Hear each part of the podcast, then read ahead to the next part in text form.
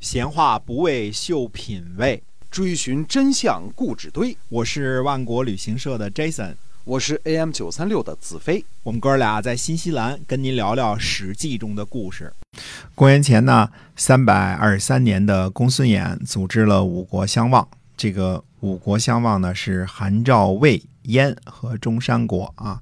这个这个矛头呢是针对的东边的齐国、西边的秦国和南边的楚国。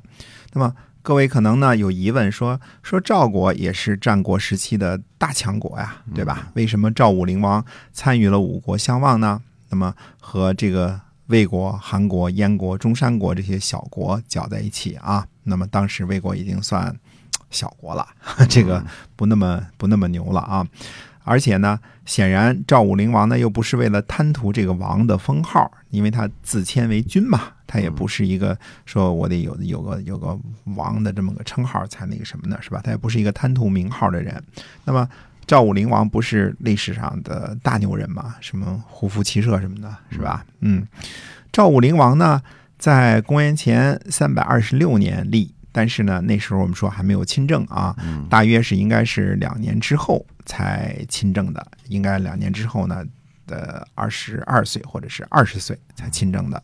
呃，不好意思啊，我们这个战国时期的这个什么都得说个大约啊，这个呃没大谱啊。这个赵武灵王呢亲政之后呢，首先呢问候先王的重臣肥义，给他加官进爵，又问候呢国家当中的老人。凡是八十岁以上的老者呢，给予特殊的待遇啊。嗯，那么，呃，但是这些个事情呢，并没有让赵武灵王呢瞬间崛起。事实上呢，呃，赵武灵王当政的前期呢，呃，可以说是相当的窝囊。嗯啊，这个慢慢再讲这些窝囊事儿啊。这个，呃，赵武灵王时期呢，呃，秦国已经牛得不得了了。那么魏惠王呢，呃，虽然屡战。屡败啊，但是瘦死的骆驼呢也比马大，呃，原来的架子呢还有点儿。那么东边的秦国呢也不是什么好相与的邻居，所以当时赵国的这个国际环境啊，嗯，也不是那么好。跟他爹这个赵肃侯的时候呢也差不了多少啊。那么赵武灵王呢，嗯，通过这个尊敬先臣这这个先先君的这个臣子肥义啊，以及这个呃娶了韩女。算是巩固了跟韩国的关系啊。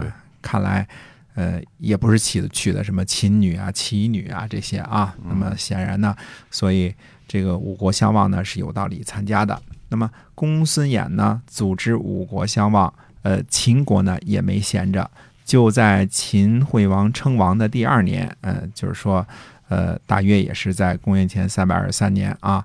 那么秦国的张仪在。呃，聂桑和齐国的、楚国的大臣相会，你们不是针对我们这仨国家吗？对吧？我们这仨大国，一个东边的，一个南边的，一个西边的，我们正好你们针对的我们这仨开会啊，这显然很有针对性啊。这边开个华约，那边就开个北约，对吧？就这么个意思。显然呢，这个秦国呢要结交一下楚国和齐国，共同来对付这个。韩赵魏燕和中山国这几个五国相望的这这个小同盟啊，那么公元前呢三百二十二年，魏惠王呢就采取了张仪的政策，驱走了这个逐走了惠师啊，任命张仪为相。所以你看啊，呃，这个这个当时呢，张仪是以秦国的相邦的身份并相秦魏，也就是担任两国的相。啊，嗯，这当时魏国和秦国的关系有多么好？哎，啊，简直是，嗯，关系再好，你说这个这个新西兰和斐济，嗯，友好是吧？嗯，新西兰总理去斐济当总理去了，这也没这事儿啊，是吧？啊，不答应啊？啊，这肯定不答应啊！嗯，当然可能。大家也不知道，斐济这个五十年代还是新西兰的殖民地呢。后来说独立，那独立独立吧。这个这个，新西兰人对这个国土这事儿不是那么在意啊，让你独立就独立了。嗯，那么呃，也就是说呢，这个虽然公孙衍呢组织了五国相望，但是魏惠王并没有排斥同时和秦国交好。这个事情呢，大家也理解啊。我们说五国相望呢。这个是合纵政策的雏形，而合纵出政策的这个出台呢，并不是单一的对付秦国，嗯也不是山东六国联合，而是五国联合。呃，针对的对象呢是齐国、秦国和楚国。嗯啊，这个因为后来的时候呢，各个国家呢，就是这个大家都知道，越打越弱，越打越弱，变成了六个大国一块儿呢，这个联合起来，这个针对秦国。所以这个合纵政策呢，它是有一个变形期，并不是一开始就是专门针对秦国的。所以为什么说苏秦和张仪列传就是瞎编的呢？因为在张仪的时代呢，还没有形成说天下共同对秦的这么一个主旋律。嗯因为秦国为祸呢还没有那么的严重呢，这都是呃后来经过这个这个这个现在才是秦惠文王对吧？这才是差不多，嗯、孝公之后的第一代，还没有那么那么的情况呢。那么呃，所以呢不会有天下联合起来共同对付秦国这么档子事儿。嗯合纵政策呢有两个阶段，并不是一开始就是这样的。嗯那也就是说，这个呃苏秦、张仪什么这个列传当中的这些东西，基本都是后人附会的、瞎编的啊。那么，呃。惠施呢，这个人呢，需要多说几句啊。这个真正的是中国历史上的一个奇人啊。一般人们都相信呢，所谓公孙衍的合纵呢，实际上是公孙衍和惠施一起搞的，两人一起搞的。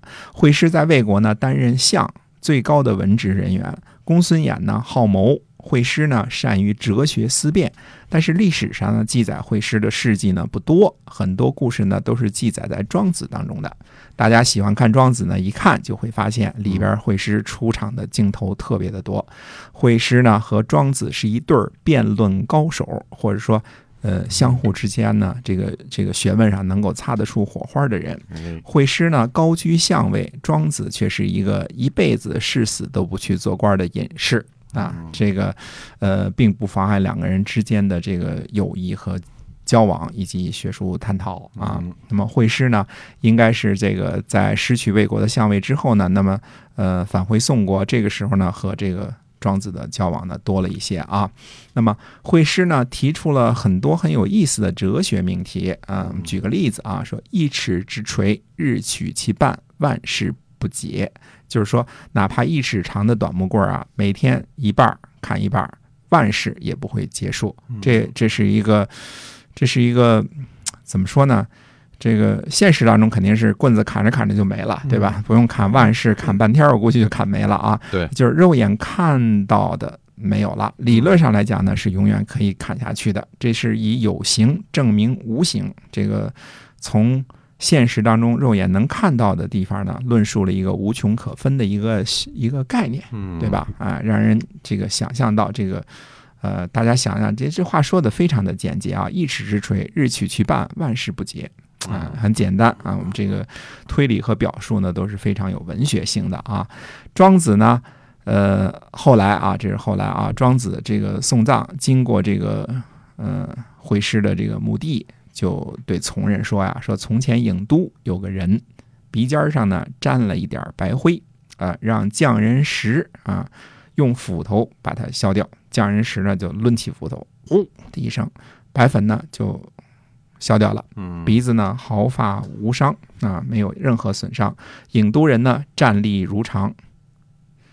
这个郢都人呢站立如常，我们说这个面不改色啊。后来呢，宋国的国君呢听说后呢，就把匠人石找来了，让他呢在自己的身上试试。匠人石回答说呢，说我确实曾经做到过，但是那个能配合我的人呢，早就不在人世了。